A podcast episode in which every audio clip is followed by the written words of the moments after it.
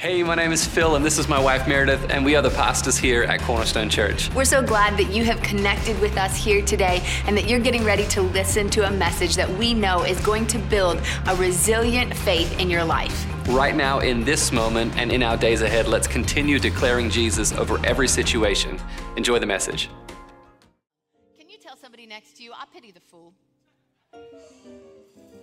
We are starting a brand new series today. For the entire month of July, we are going to be sitting in, walking through, leaning into the book of Proverbs because we do not want to be people who are fools, but rather we want to be people who are filled with wisdom, people who have discernment and understanding. And so we are going to be walking through the book of Proverbs. If you didn't jump in already, yesterday we started started a devotional that you can do in your Bible app. All together, we're all going through the next 31 days reading a proverb every single day so that we can really soak in this thing, in this place of wisdom. So I think, yeah, there we go. If you don't have it already, you can scan that QR code. It'll take you right to it. You can go through it on your own, or it'll give you the option if you want to get a couple friends together or send it to your whole family. Parents, if you have teens, what an incredible thing to walk through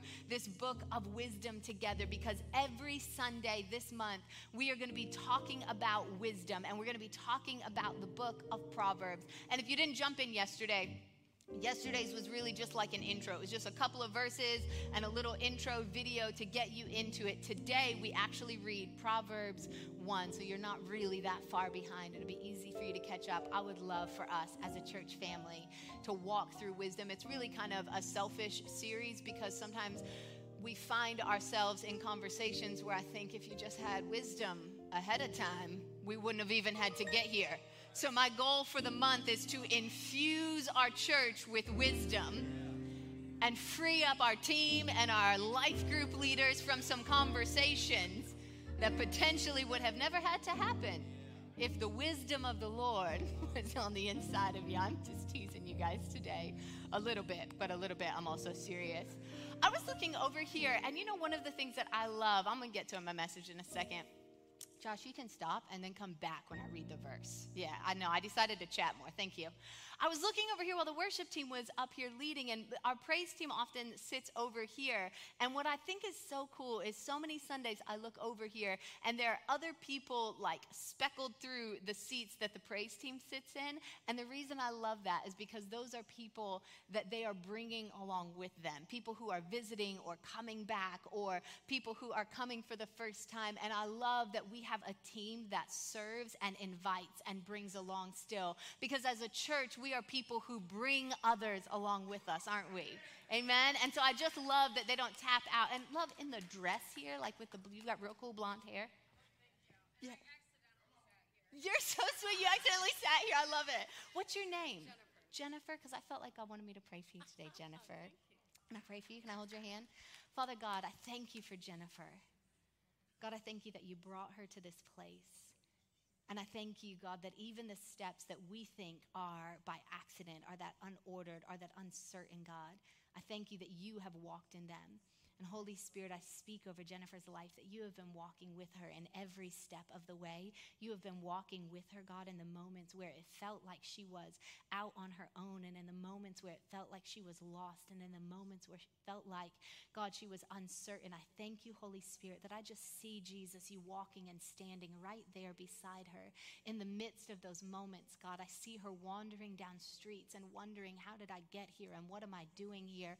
But I hear the Spirit of the Lord saying, Jennifer, I was there with you in the midst of it all along. I was standing with you and beside you, and I was guiding you and I was guarding you from things that you never even knew. I was guiding you and guarding you through. And I walked you to this place this morning, and I sat you in this seat this morning because I knew that you would be in this place, and I wanted you to know that you have been seen, daughter. And I wanted you to know that you have been loved, daughter. And I wanted you to know that I have prepared a place for you and a seat for you and a position for you you in my kingdom and in my family and in my heart, that you have been loved and loved and loved. Thank you, Holy Spirit. Thank you, Holy Spirit. God, we stand in agreement with it.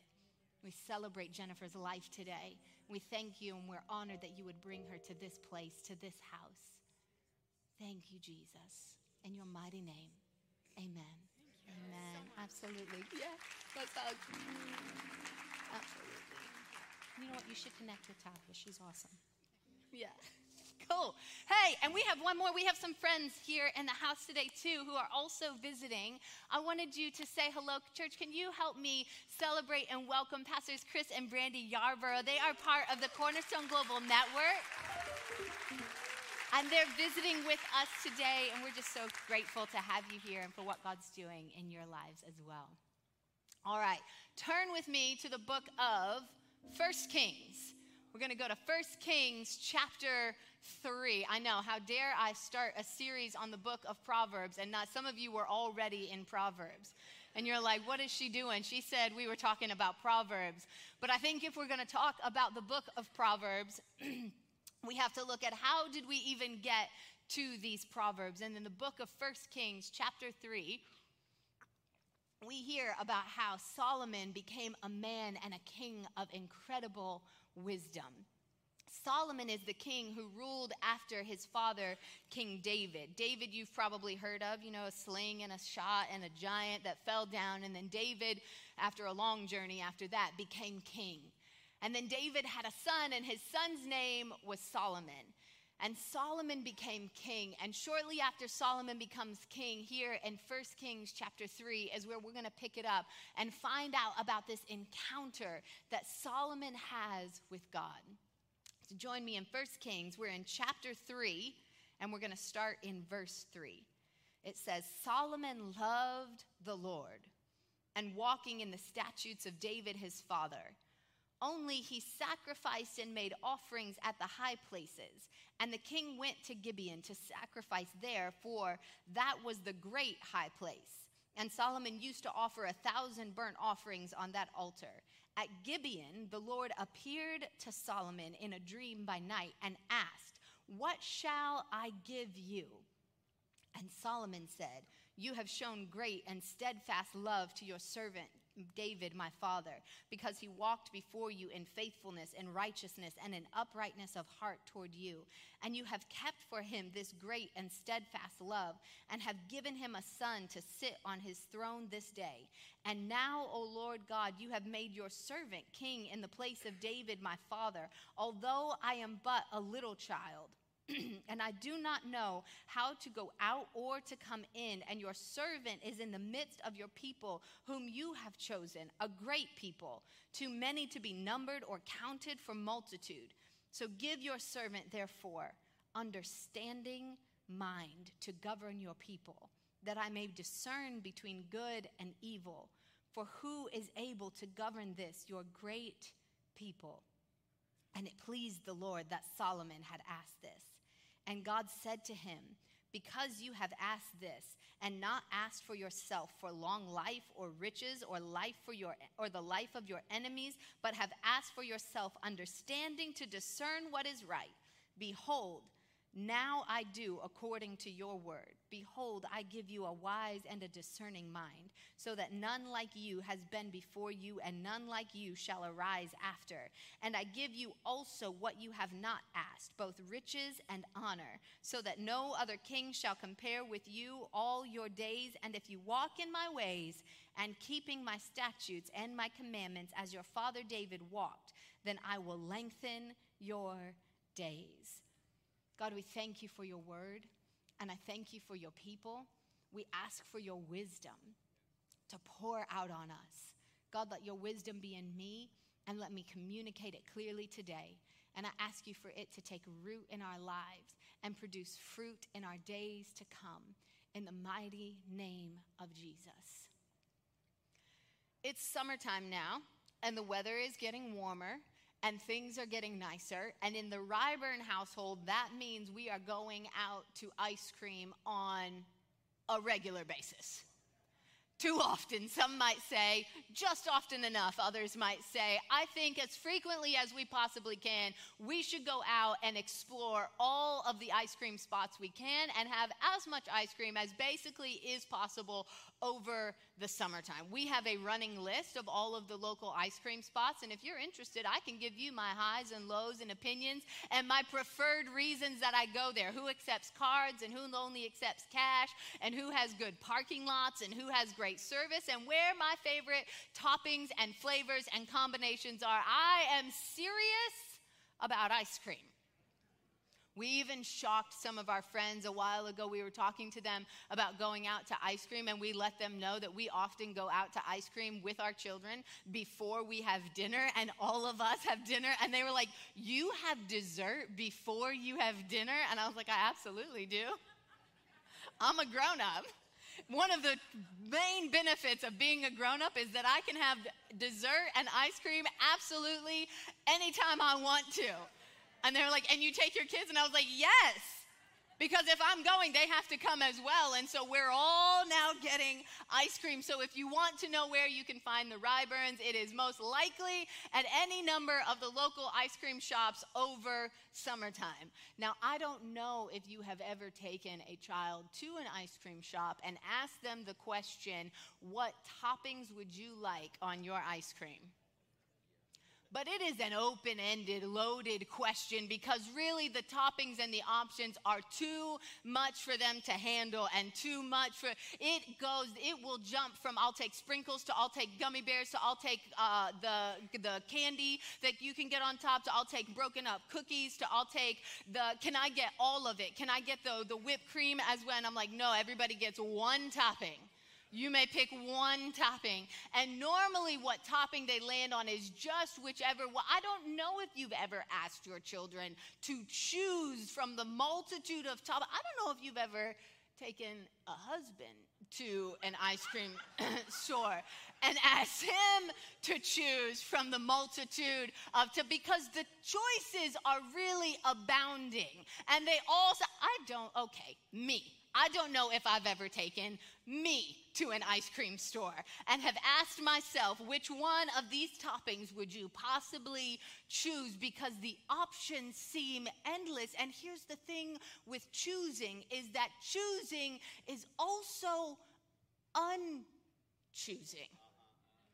For me to choose that I am going to get cookie dough niblets on top of my ice cream means I am also choosing to not get sprinkles. And it also means that I am choosing to not get gummy bears because I am choosing. And every time we make a choice, we are deciding on one thing and we are not deciding on something else. And there is something about the way that we choose something that draws us into it is something wonderful to have options, but options create pressure in our life in a way that not having options does not. Having options in our life requires us then to choose something, requires us then to decide which one of these things will I go after? Which one of these things am I making the very serious commitment to of what my ice cream will taste like from here through the next 30 minutes? What choice am I making to make it? There is something about all of the options that create a pressure on us to choose one of these things, but choosing is required in us because there is something about having options that requires us to choose. And God continually walks us to this place where He says to us, I need you to choose. I need, of all of the options, choose which one you're going to go after. Choose which one you're going to be committed to. Choose which one you're going to latch onto. Choose which path is the path for you because there is something about choosing that speaks to us about our position of freedom. Because if I do not have freedom to choose, then I don't really have freedom at all. But it's in my freedom to choose that God reveals what's on the inside of my heart. And what's on the inside of my heart is always what God is really after. He really wants to know what is your love after? What is your desire after? What are you churning after? What are you willing to unchoose so that you can choose something else? And we choose to move into a relationship and we choose to be in commitment with one another. And when we choose to be in a committed relationship with our spouse, we are also unchoosing everyone else. We are unchoosing a relationship and a connection and a depth and an intimacy with anyone else who may present themselves along the way from here on after because I have chosen to go after this one. And when we choose to go after a career, we are also unchoosing other paths for ourselves. When we choose to commit ourselves to study, we are also unchoosing to commit ourselves to all kinds kinds of other activities and all kinds of other leisures. When we choose one television show, we are choosing to watch that show over other shows.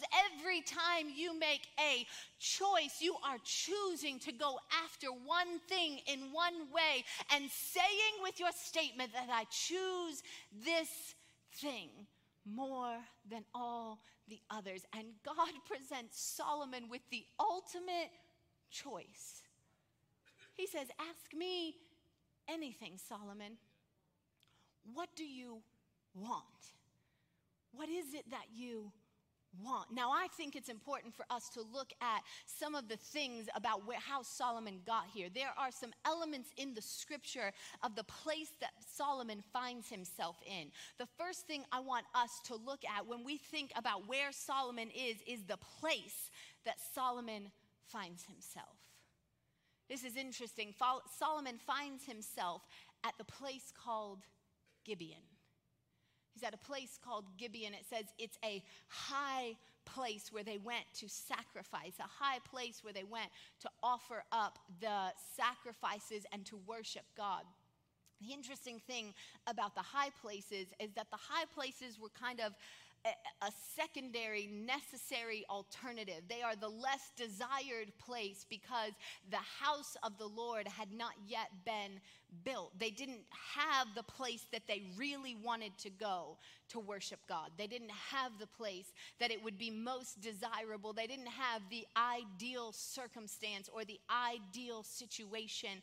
And so Solomon finds himself going up to the high place to offer an offering and to offer a sacrifice to God.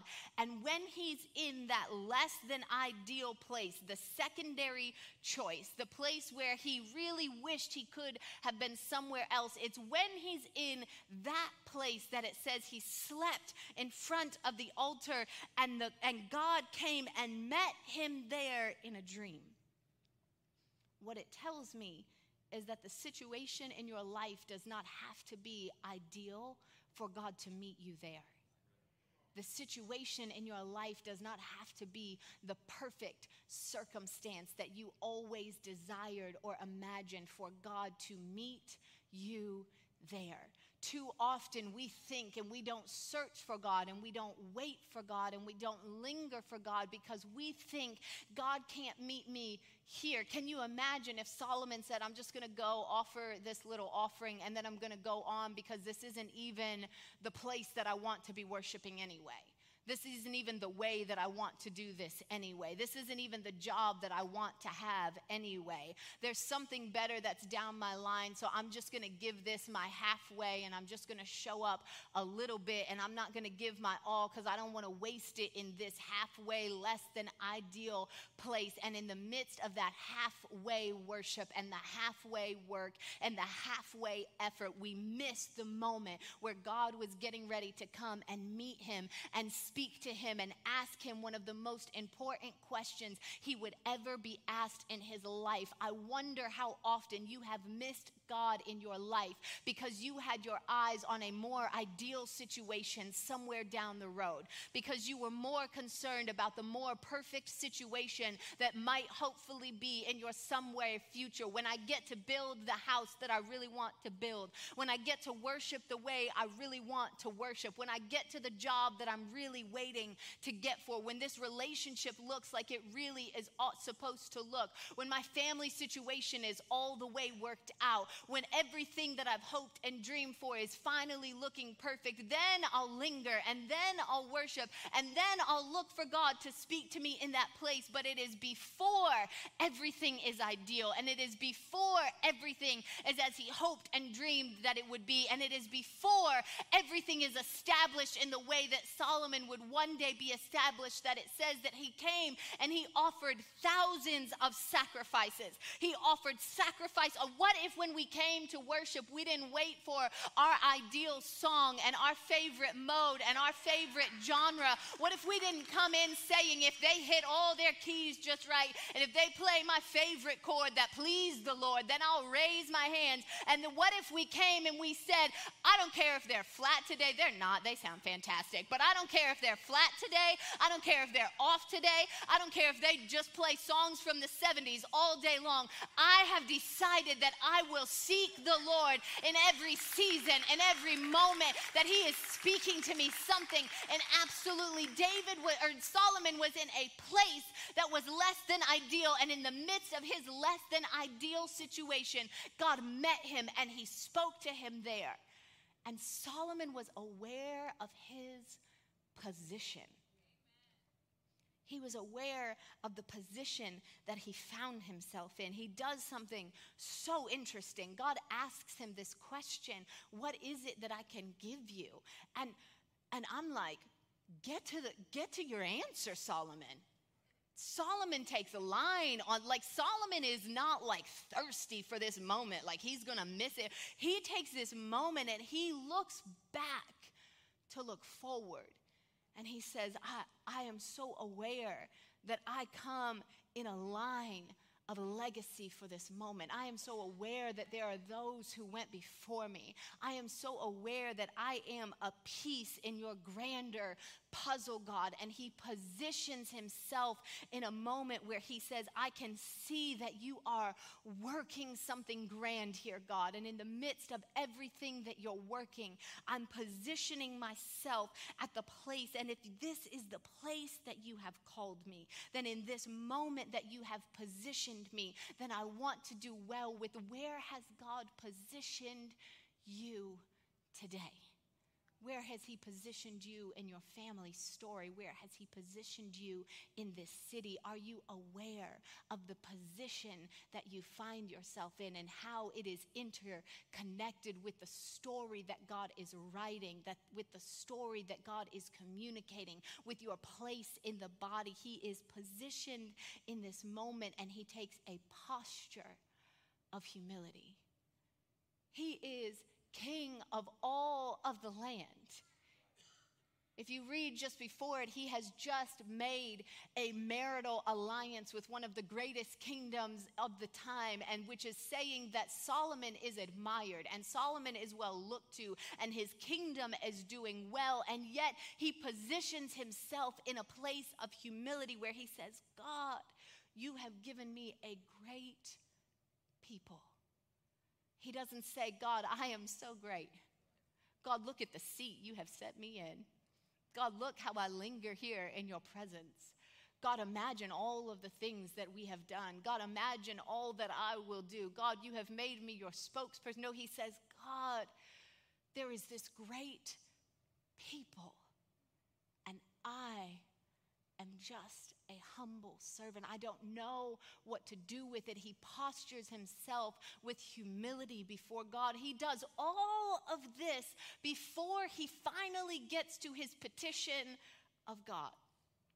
It strikes me as interesting because I think if God asks me the question, What can I give of you? there's a part of me that wants to get to the answer before I miss this moment. But Solomon seems steady and he seems ready to just work through this moment that he finds himself in until he finally gets to the moment where he says, God, my question of you then, my petition of you then, if you are offering this great thing, is will you make me a person of understanding?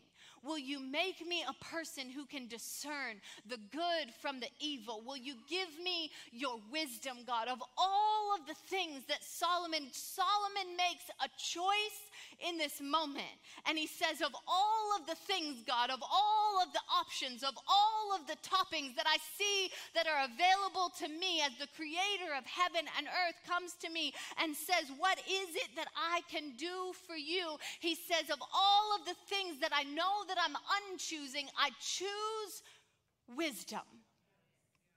God, will you give me wisdom? Will you give me understanding? Will you give me discernment? And he starts to go after wisdom, and it says that it pleased God. Which tells me there are responses that he could have given to God that would have been unpleasing to God. But God, in his faithfulness, would have fulfilled, I believe, the statement and the promise that he made to Solomon. We said, Whatever you ask me, I'll give you that. And Solomon asked for wisdom. And I believe that we need a people of God right now in today who say, We are a people, God, who of all of the things that we could choose and of all of the things that we could ask for, God, will you give us wisdom? Will you give us understanding?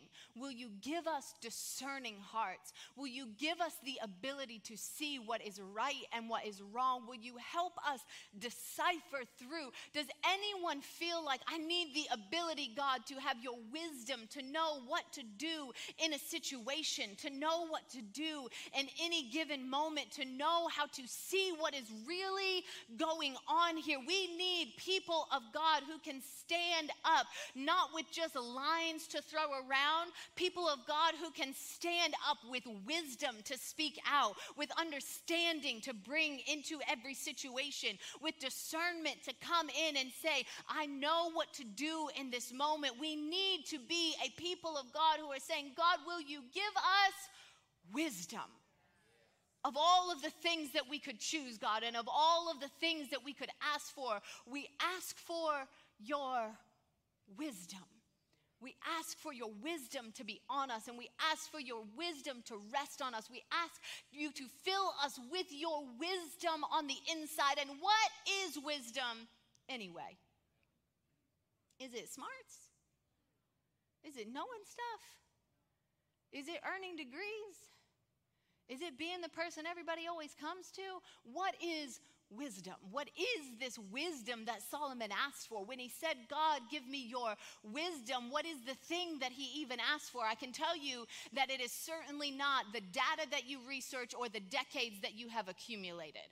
What do I mean by that? I mean, it is not the data that you search, and I specifically would be speaking to those of us who are under 40 because data and information is so readily available to us and so quickly able at the click of a thumb for us to go and to Google and to find any piece of information. And I think we should be studiers and I think we should be eager to research and to fund, but it doesn't take very long of talking to many people to find out that we have figured out how to use big words and to create sentence structures and drop in a couple data points in a couple an article I recently read and it sounds like I might be smart but I think that we have confused information for wisdom. The fact that you know how to research something does not mean that you have wisdom. The fact that you watched a 6 second TikTok video on it does not mean that you have gained wisdom. The fact that you watched your favorite influencer talk about their preferred option on on it does not mean that you have wisdom. The fact that you read a textbook that took a particular slant on something does not mean that you have wisdom. Your ability to gain information and to intake information does not mean that you have wisdom. And if we are not careful, we think that the data that we consume is what makes us wise. And we begin to depend on our ability to find information and regurgitate information. And instead of having true wisdom, we walk around with a false wisdom that stands out and, con- and repeats every piece of fact and information and tidbit that we have come by and say, Look at me, aren't I so smart? You might know some things, but that is not wisdom in and of itself. Your data is not your wisdom any more than your decades are your wisdom. Wisdom does not accumulate simply because the years keep adding up.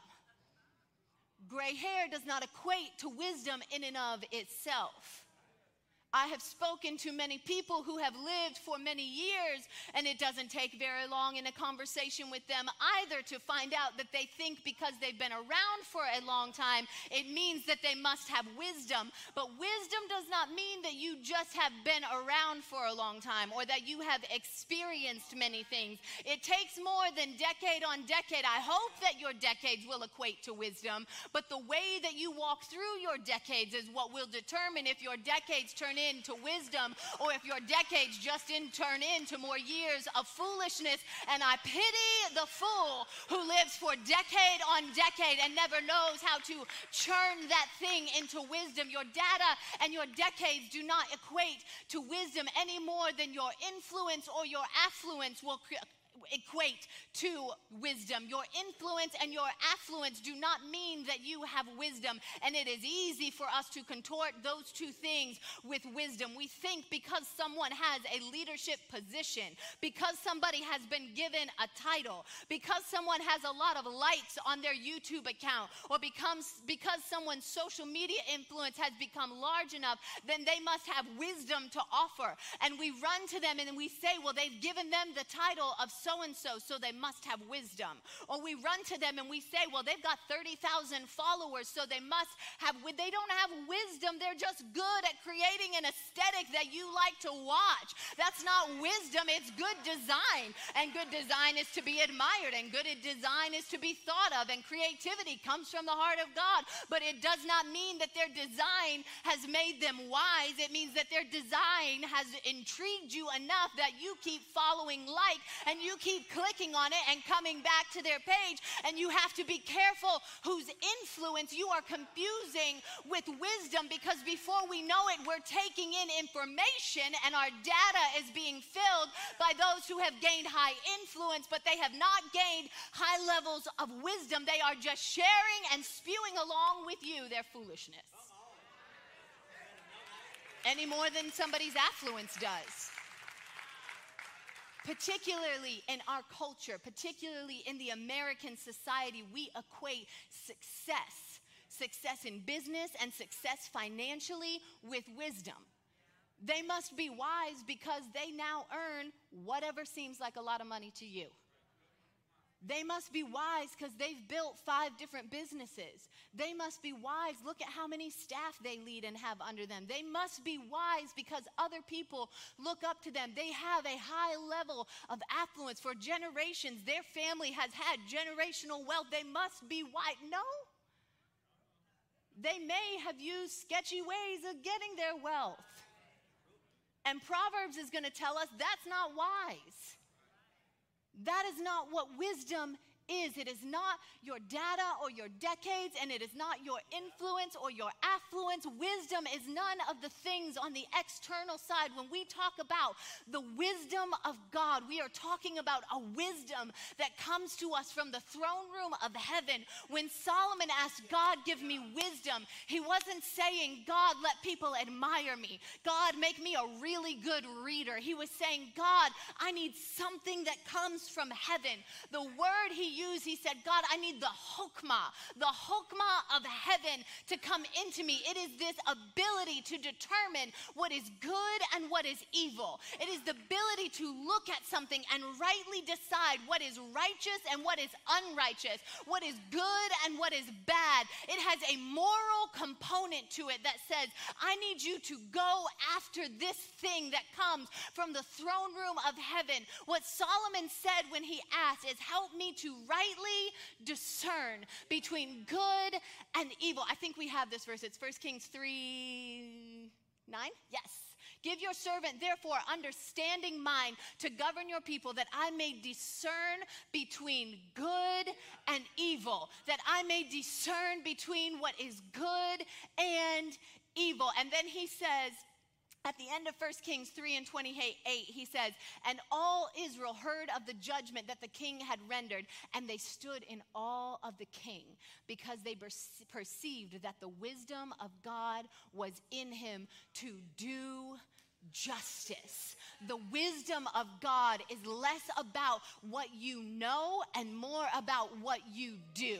It's less about the information that you intake and more about how you live out your days. It's more about how you walk in this life. It's more about how you discern between good and evil. And it contains in it this moral component that the decisions that we make have impact on one another, that the decisions that I make impact you, and the decisions that you make impact me. And wisdom says every time I make a decision, I can't make that decision without gu- guarding and governing and discerning does this decision positively or negatively impact the other people that God has put me in life with? The ability to discern between good and evil is not the ability to discern between who was right and got an A on the test and who was wrong and missed all the answers. It's the ability to determine between what is right for the people of God, what is good for his people, what is good for the people of God, and what is wrong for his people, what is harmful, what does great harm to the people. He said, My wisdom that gets on the inside of you is this law that I have that runs all through creation. It's this law that I have of how my things are supposed to work, how things should be happening here in the world. When you follow my laws, then your life will go well with you. It says that wisdom was there at the beginning of creation. We're going to get to Proverbs now. Look at this verse from Proverbs.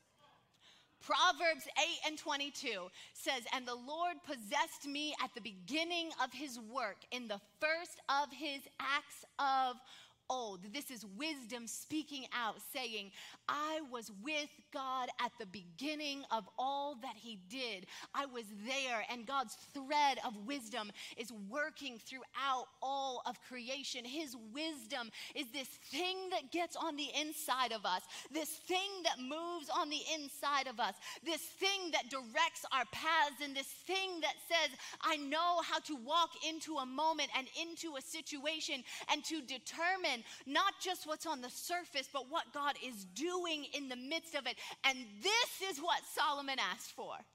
He said, God, give me your hokmah. Give me the ability to determine what is good and what is evil. Give me the ability to rightly discern, to rightly govern, to rightly lead, to not run after and hunger after other things, but help me to choose you, God. Help me to choose your wisdom. Help me to choose your understanding. And it says it pleased God. It pleased God that Solomon didn't choose to ask for wealth and that he didn't choose to ask for long life. He didn't choose to ask for an arm over his enemies. He didn't choose to ask for any of the things that we might ask for, that we might consider worthy, that we might consider that we want in our lives. He said, When I have to choose, if I have to choose one thing, God, I choose wisdom. And when he chose wisdom, he chose the golden ticket. Because God says, when you choose wisdom, you choose the thing that unlocks all of the other things. When you chose wisdom, it opened the door to any of the other things that you might have chosen. You could have chose wealth, and I would have given you wealth. But when you chose wealth, you would have only chose wealth and everything else would have been closed off to you. You could have chose long life and I would have given you long life. But when you chose long life, you would have been unchoosing wealth and you would have been unchoosing a hand over your enemies and you would have been unchoosing a good name. But when you choose wisdom, when you choose wisdom, it says all of these things become yours as well. Let's look at it again in 1 Kings 3. I think it starts in verse 12. This is where God responds to him. He says, Behold, I now do according to your word. Behold, I give you a wise and discerning mind. I give you the thing you chose. so that none like you has ever been before you, and none like you shall arise after. And I give you also, say also, also. what you have not asked both riches and honor, so that none other king shall compare with you all of your days. And if you will walk with me all of my ways, keeping my statutes and my commandments as your father David, then I will give you length in your days as well. God says to him, I give you the thing that you choose, but because of what you chose, because you chose wisdom above everything else, because you asked for the ability to discern what is my my heart and what are my ways and how do I rightly judge and how do I do justice and how do I see the earth working and moving and my people being governed? Because you chose to ask for wisdom, then I also give you the things that you didn't even ask for the things that I know that you want, but you said, I'll set those aside if it means that I can have wisdom.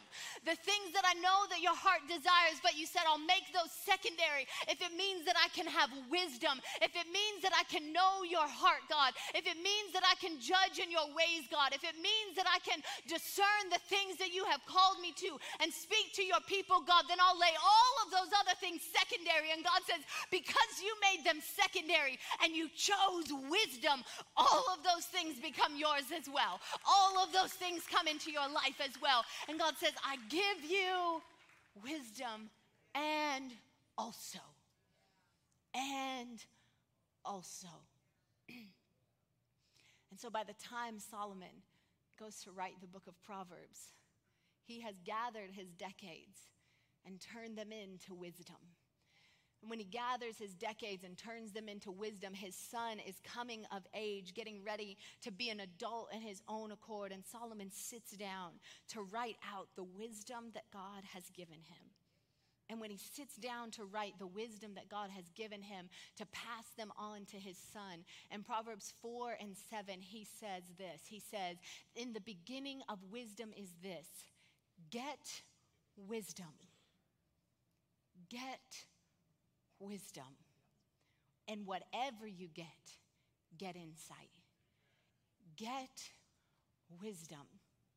Earlier this week, we were prepping for some of the things this weekend, and Andres and I got tickled because we were reading over this scripture and looking at some of our different things that we're preparing for the month, and we were like, it's so basic.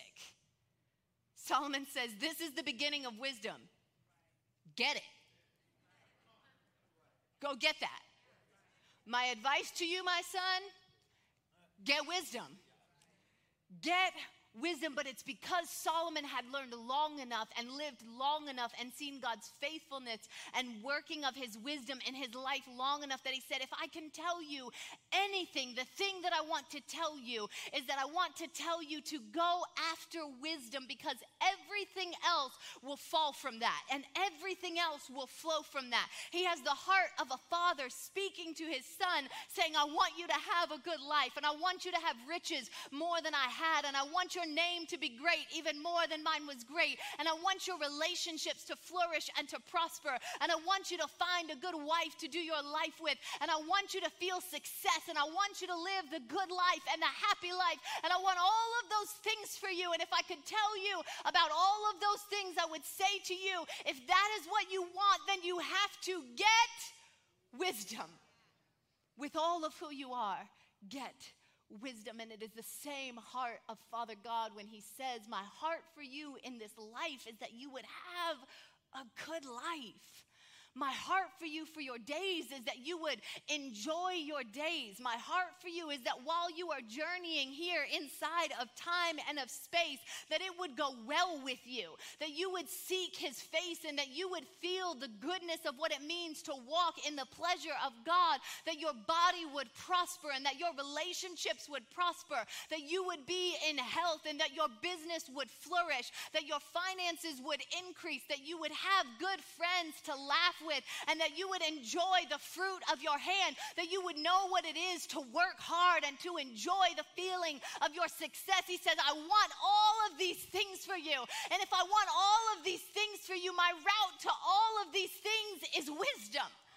Get my wisdom, get my understanding, get my information about how it is that the world works, get my heart on the inside of you. His desire for you is to enjoy these days, to enjoy creation, and to live in health and to live in connection with one another. God does not desire for you to live in brokenness, and He doesn't desire for you to live in strife, and He doesn't desire for you to live broke all of your days. He desires for his people to see his face and to live the good life of his kingdom. And he says, You want to know what my good life is? Study my wisdom, get discernment, get understanding, get info, get my insights on how this thing works. Know how to rightly decide between what is good and what is evil. Get wisdom. Get wisdom. This is our core scripture for the next several weeks. Proverbs 4 and 7. The beginning of wisdom is this get wisdom. And though it cost you everything, get insight. Get insight. Come on, if you want your relationships to prosper, if you want your body to be in health, if you want your business to flourish, if you want to see your finances increase, if you want your children to grow up and to walk in the things of God, will you stand to your feet because and just say, I am deciding to go after wisdom. I'm making a decision that no whatever it costs me, I'm going to get wisdom this year. Whatever it costs me, by the time I leave this month, I am going to have gotten wisdom. Though it costs me everything, I'm going to get wisdom, that we have put our hearts on this one focus. We have put our intention on this one focus. We said, God, we want your wisdom. If I could ask of anything, it's that we would be a place of wisdom a place of understanding, a place of insight. I know I was joking about it earlier about, you know, our team having conversations if we had wisdom, but the truth is that I want you to live in the goodness of God's ways. And so much of the frustration and the turmoil and the lack that we experience in our lives, we experience because we're simply not walking in the wisdom of God. The wisdom of God. He says, My wisdom will lead you into places of flourishing. My wisdom will lead you into places of abundance. My wisdom will increase the time that it takes for you. It will speed up your journey. My wisdom is, uh, God, I pray your wisdom all throughout this house. God, on every person that calls this their church home, God, I speak your wisdom over our body right now. Thank you that you are giving us discerning minds. I thank you that you are giving us hearts to rightly decide. I thank you that you are helping us to judge between good and evil, God. I thank you that you are teaching us to do your justice, God. We ask for your wisdom. Put your wisdom on the inside of us and give us a hunger for your wisdom. Can you just say that? Say, Give me wisdom, God. If you ask Him anything every morning, say, God, give me wisdom for today. God, give me wisdom for today. God, give me wisdom for today. We thank you for it, God. And we bless your name. Amen. Amen. Amen.